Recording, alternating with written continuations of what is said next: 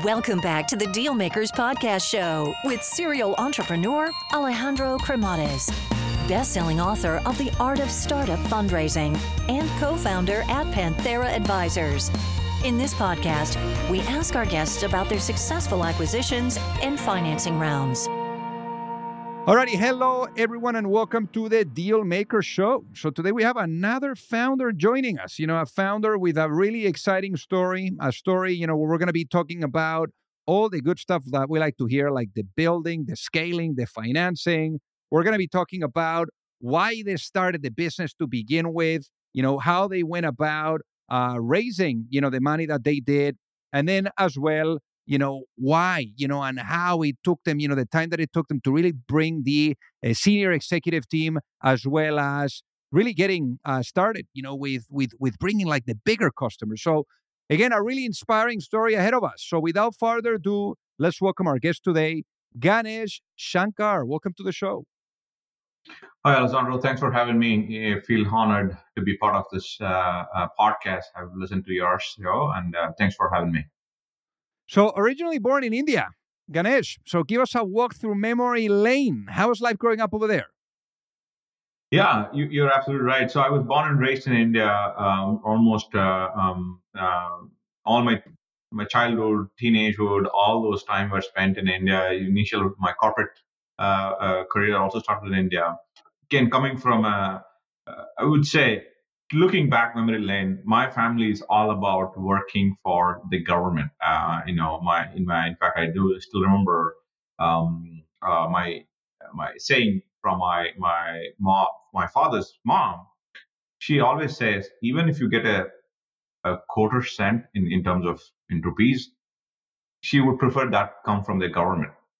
That's how we were born, uh, in a born and raised. My my uh, dad's brother, whom we look up in our family, he was a retired colonel. And my dad um, uh, is also a retired um, agriculture state government uh, department employee. So all along, uh, entrepreneurial thing was not in in our uh, side of the family. Pretty much, we were coming from a working class. Maybe that is also another reason I was I was radical enough to think, okay, why should I be in the same path? I want to do something on my own and I, I was always be passionate about uh, doing something uh, on my own. Uh, I can connect so many dots. Uh, looking back on, uh, it was not intentional at that time, but now I'm speaking. I was always, you know, interested in doing entrepreneurial something. But looking back, I, I feel like those small, small steps that I've done, even my childhood days, teenage days, and my college days, and my post college days, um, feels I did it for a reason uh, in, in hindsight uh, to become an entrepreneur whom we are, who am I, whom, whom I am now. Now, obviously, you know, in, in India, you have that uh, pressing culture towards either becoming an engineer or becoming a doctor. Now, in your case, you realized, you know, quite uh, early on that the computer, you know, the whole computer thing was maybe not your calling. Correct. Uh, you know, you, are absolutely right, Alejandro. You, you, you got to be uh, an engineer or a doctor uh, neither profile suited me, or not. I was not a studious, you know, um, uh, guy to to to learn from more. You know, if I were to call myself, I'm more of a practical guy than a studious. Um, you know, um, so. Uh, I did pursue on my during my undergrad. I did pursue computer science as my major. Uh, just when I finished it, that's when I realized um, this is something I did not really enjoy. And I, I also uh, you know, uh, enjoyed, um, you know, con- networking, connecting people. That is my forte. So I decided to, you know, finish my undergrad and I decided to pursue immediately my post graduation, uh, doing my MBA. Again, that's also in India or, or in, more specifically in Coimbatore, the place I was born and raised. Uh, I did my MBA majoring in finance and marketing. So uh, n- I've never in my life uh, dreamt about uh, running a software company. And um, it, it, all happened, uh, I would say, with series of events. But uh, I would not call a series of unfortunate events. Everything in my life, I look at a series of fortunate events that have happened. It's all great learning. So I don't have any uh, cool garage story or uh, racing uh, like, like a phoenix rising from the fire. I don't have those things. Pretty much in my life, what I saw, and a lot of people have helped me, and all those good people, you know, surrounded, uh, you know, thought about good thinking for me, and I, I think, you know, the reason why I am here today is because of those good people thought good things to do good things. So, in your case, you know, obviously the financial services, you know, was the route to follow for you. Uh, and, uh, you know, before you actually got started with your company, with Responsive, which you've been at now for about eight years, which is like crazy the amount of time. If you think about it, if you put that into corporate, you know, that's like a hundred years. I mean, it's incredible. We're going to be talking about that journey in just a little bit, but you know, it took a, a couple of um, of experiences, you know, working for Indiabulls or Navia markets or or even you know a couple more companies that you did right before Extero, which was the immediate you know jump before you know going and getting to work with responsive. Walk us through you know basically what were some of the lessons that you got there? And, and more importantly that transition that put you into the us you know because right now you're here you're in the land of opportunity. How was that transition to and and and what got you to get going with with with with, with becoming an entrepreneur? You're, you're absolutely right, Alejandro. So even if you look at it, right, um, US was not even in, in I was not even an eligible person to to in the first to begin with to be in US because in US if you want to especially if you're from India you you have to you know uh, to, to to proceed with a master's or to do something your H1B visa they require you to complete a four-year degree, and I did, or, or a six-year degree. You have to do four-year or a six-year. I did undergrad four-year, and you know, combined with the post graduation, it has to be six years. I um, I fall in between. My undergrad was three years, and my postgrad was two years. So total put together, I did not fall into four four-year undergrad, nor a com- combined of a six-year. So I never in my in my uh, wildest dream I thought I would be in the U.S. Um, uh, and and you know today um, I'm, a, I'm, a naturalized citizen of US, but it is not how it all began. You know, back in the day when I finished my MBA, you know, like you said, this is in 2005.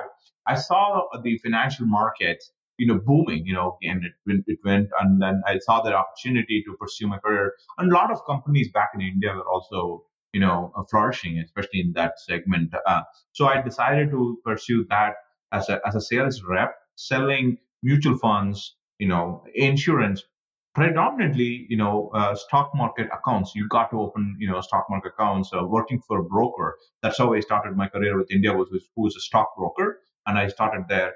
And I moved to, you know, in the same area. I wanted to pursue higher career aspirations. So I went to Navia markets where I pretty much handled the entire South India for sales. At some point of time, I had about 60 different you know reps across South India, were all reporting under my org uh, when it comes to sales.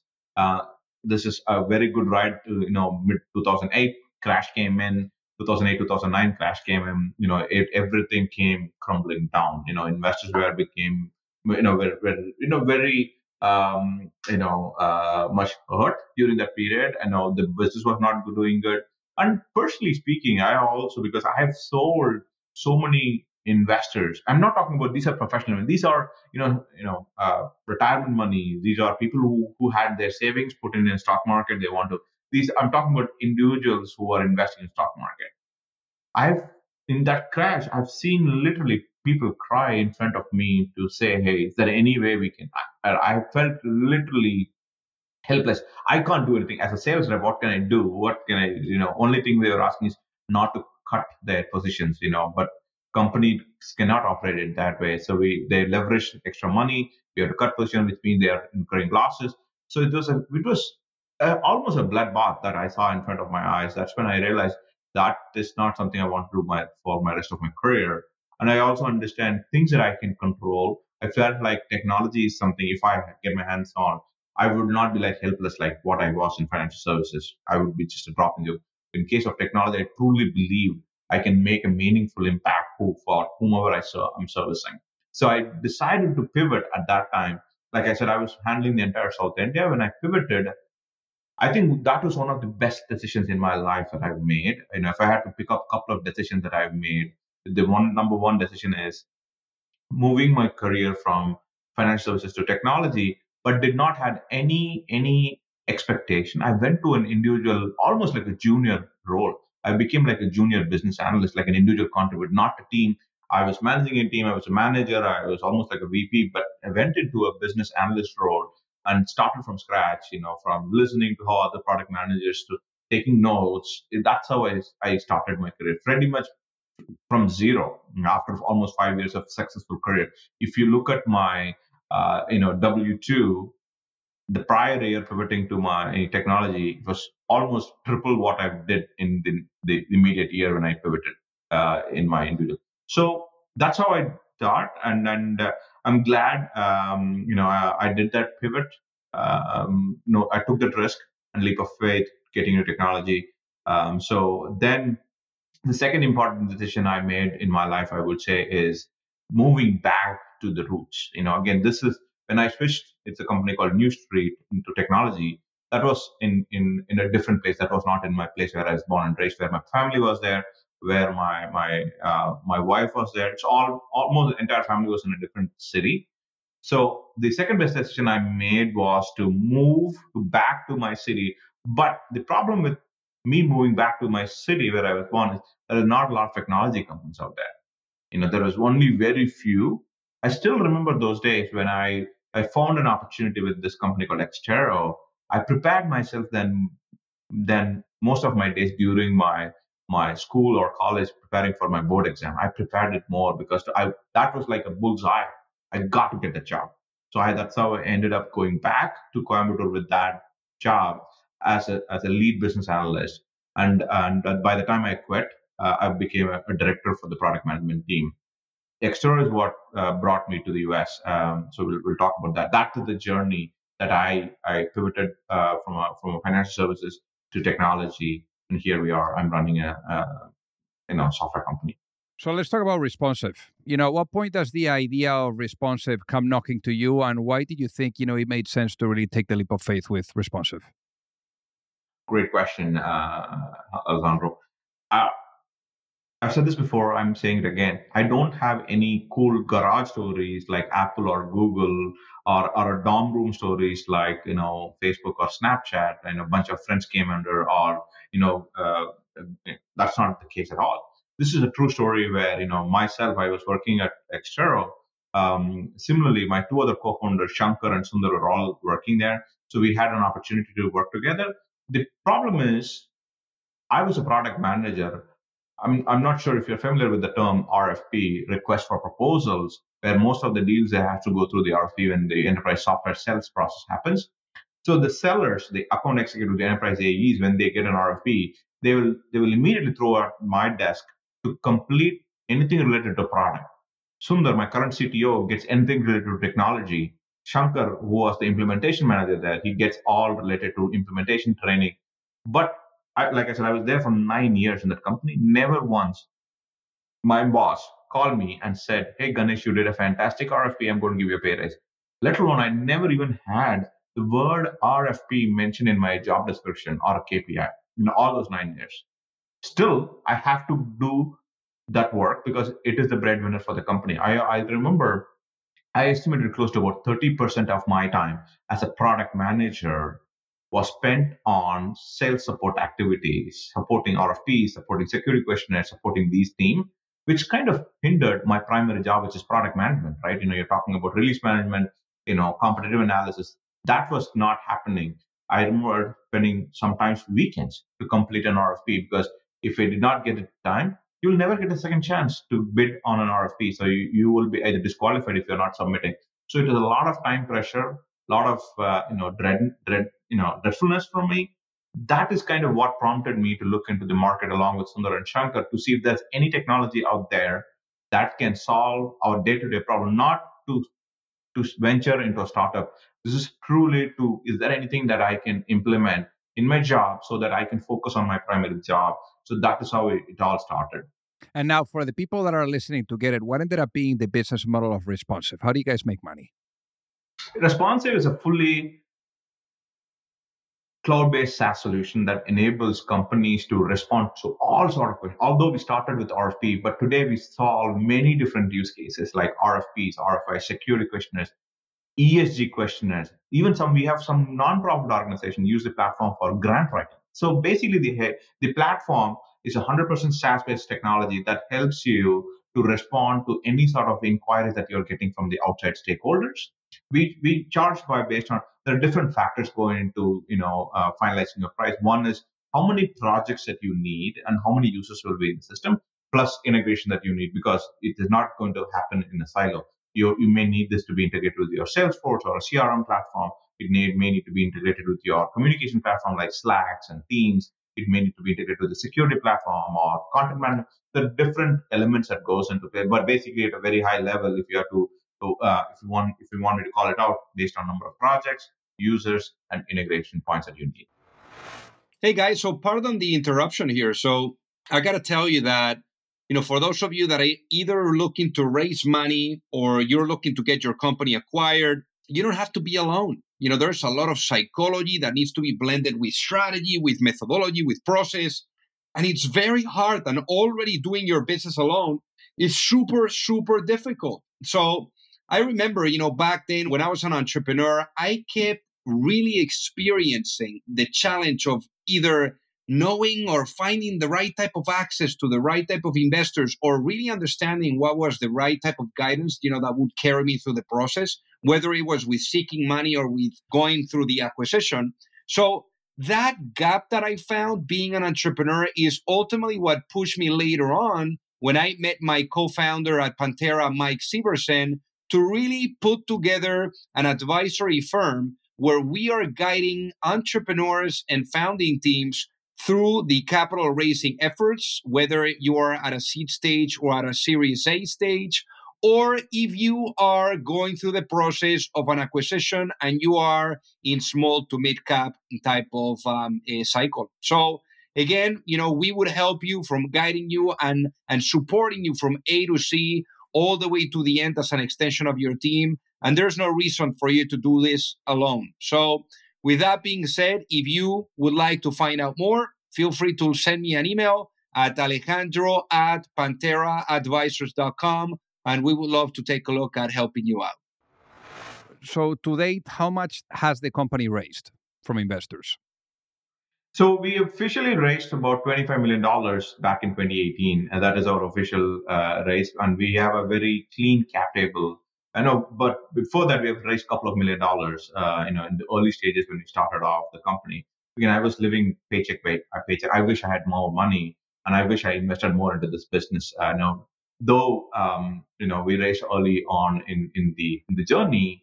What we did when we brought in more serious investor who was K1 at, at the juncture of 2018, we were technically not a PE deal. We brought in a PE, and even more so, the ask from us was not to fuel the the, the, the, the growth of the company. We did not need fund fund. We are we at that point of time. I, am still still that's the case.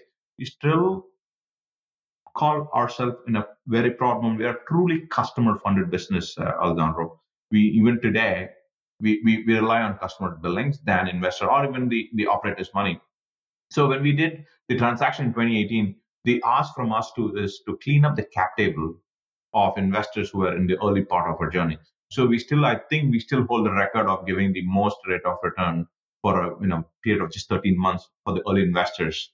Um, you know, uh, and we cleaned up 11, 11 investors, and we now are very clean capable. We have only one investor in our business, and they hold a minority position in our business. now, one thing that is really incredible is that I mean, you guys have built a really meaningful business with no, not not such a, a big amount of money. You know, I mean, 25, 27 million for what you built is remarkable. I mean, why why didn't you raise more? Why did you only raise this specific amount? The the, the founding team truly believes in creating a sustainable and generational business. Uh, you know, we we don't have the mindset of uh, you know growth at any cost and burn burn burn is not the way we, we see business. We truly believe businesses need to be sustainable. Businesses you know you know uh, needs to be in a in a position where it um, it, it, it can weather through some of the economic uh, challenges that we are going through even now, right? You know, that has been, that's how I've grown. Maybe it's the, the, the way I was, you know, uh, brought up. It's mostly pretty much everything that we, we I had to deal with in my early, early childhood was scarcity, right? Whatever you have, maximize it. Whatever you get, maximize it. So that's how, and, and very similar story Sundar and Shankar has. They, you know, we want to maximize And I believe that mentality, when we got a little amount of capital, we maximized it. At the time when we maximized this, customers started coming in. We now have almost 2,000 customers. That includes 25 of Fortune 100 companies. You know, if you take the world's largest 100 companies, 25 of them, you know, rely on responsive for their response management uh, needs. So it did not happen accidentally, but we, we we were very thoughtful in how we we want to spend. At the same time, we did not also compromise on growth. We said we you know when I say we did not grow at any cost, but we did grow at a you know healthy clip. You know we are you know we, when we started in 2015, launched the product in 2016. You know by first customer paying signing off, we were less than 10 employees. Today we have 2,000 customers. We have 500 and almost we have 550 employees worldwide. We are in three different continents and serving customers across the globe. So uh, and we have oh, almost we are approaching um, 450,000 users in the platform. That's not it. One other important thing, you know, I was literally coming off of my uh, company kickoff. We had to, you know, pull out some cumulative data. Till date, our platform has processed almost 500 billion dollars worth of transaction. Our customers have put the system in place for almost 500 billion dollars worth of proposals and uh, you know deals that they manage in our platform. So it's an you know looking at last year just average, it's about 10 to 15 billion dollars every single month. Customers have processed deals in our platform.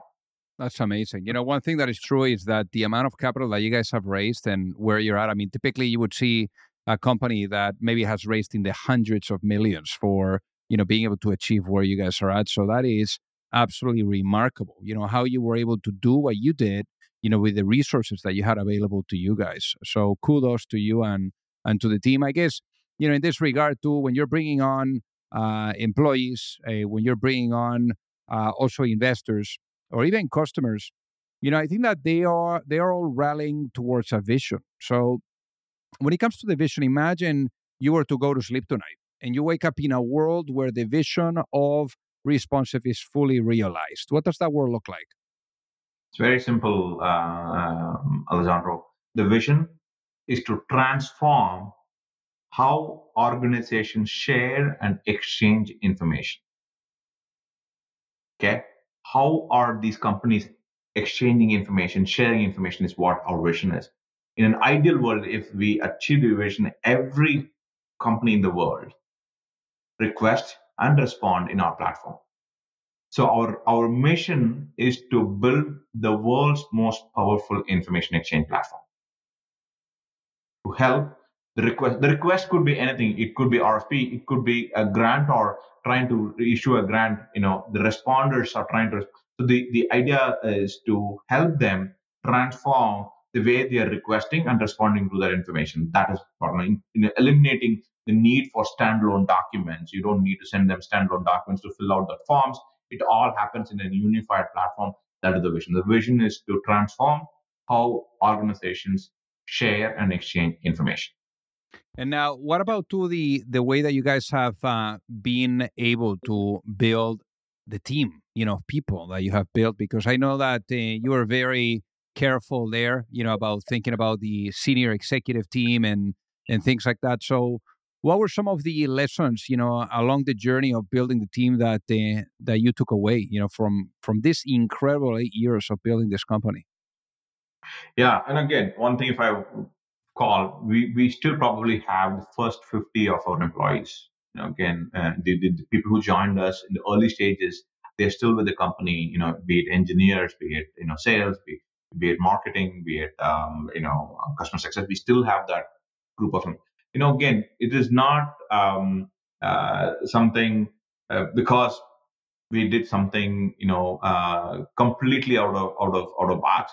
I feel like the main reason this happened is we, we had a very clear vision and we had a very solid company culture. Is defined by these five values, um, Alessandro. We, we by hearted. Every employee goes through this orientation. And as well as it is not just during the time of onboarding, you get to ex- you get exposed to these values. It is practically being done in everything that is being done at responsive. The first value we call it as GID, get it done. Our attitude from the very get go is how can we get things done? Not pass the baton. If you can do it, you should do it.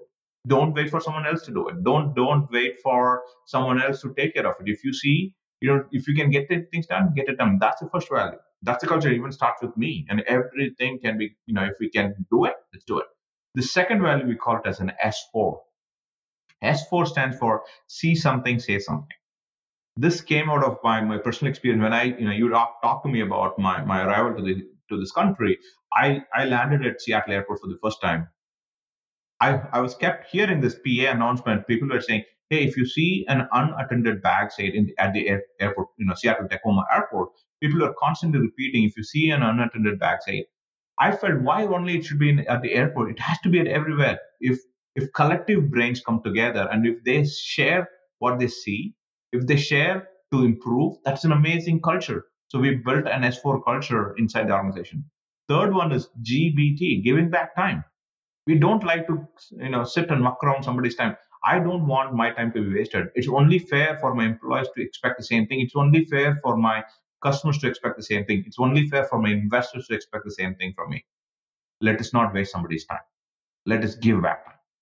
Fourth, BAN, be agile and nimble this is came this came out of actually from our customer they said we have never worked with a company who is so agile who can deliver things so quickly and faster please don't lose that agility so that became like a mantra for the company we we are known for our agility in the market in our space in the strategic response management space people everybody know how quick responsive is and in fact when we when in the in the prior name if you look at our name prior to responsive we had RFPIO. That really resonated with the core use cases, and we rebranded our name to our responsive. When we rebranded our company, we took a step back and said, okay, what are we what are we looking at? We wanted a name that reflects our characteristics. So responsive, when we finalize, it immediately connected because we've been responsive from day one. That is in our value, be agile and nimble. Last but not least, the last fifth value is DOC, delight our customer. Anything that we do in our company got to be delighting our customers. They are the ones who are keeping our lights on. We have to make sure they're delighted, not just getting something out of ours. It has to be a delightful experience. So that translated into an amazing employee experience that we provided. And for that reason, I, I think I think that establishing core values and clearly communicating where the company is headed, I felt like that those are some of the ingredients for us to where we are at today with just 550 plus employees. And we've been very transparent in what we do, not just good things. We've been very transparent when things were tough, when you know when things when we did not hit some some you know aggressive things that we we set ourselves. We were very transparent, and we we said okay we'll we'll find ways to do it. And I clearly see when we say that clearly, assign teams rally to get that things done, and we got it done. In fact, that's how 2023 first half was a little bit of a tougher year for most, I'm sure. But overall, if you look at 2023, was the best year in the company's history. So now, imagine I put you into a time machine and I bring you back in time and I bring you back, let's say, to that moment that you were, you know, at Extero, you know, and and wondering, you know, a future, a future where you could bring something of your own, a future where you could become an entrepreneur. You know, let's say 2015, you know, let's just position this. You've given your notice at Extero. You're walking out of the building there in Portland, Oregon. And uh, you're able to stop that younger Ganesh. And you're able to just sit down, that younger Ganesh. You say, hey, before you go and start this company, you got to keep this in mind. What would that be and why that you'll be sharing with your younger self? Be humble don't take it to your head. Network, network, network, and validate. It's okay to say no. Pivot at the right time. I love it. Ganesh, for the people that are listening that uh, would love to reach out and say hi, what is the best way for them to do so? Yeah, our website would be the best way. www.responsive.io would be the best way to reach to us.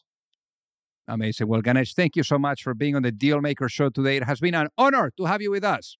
Thank you, Alejandro. It was a great pleasure on mine, uh, my side. Thanks for having me. It was a great privilege to be on your show. If you like the show, make sure that you hit that subscribe button. If you could leave a review as well, that would be fantastic. And if you got any value, either from this episode or from the show itself, share it with a friend. Perhaps they also appreciate it. So also remember that if you need any help, whether it is with your fundraising efforts or with selling your business, you can reach me at alejandro at pantheraadvisors.com. You've reached the end of another episode of the Dealmakers Podcast. For free resources and materials, head over to alejandrocremades.com. Thank you for listening and see you at the next episode.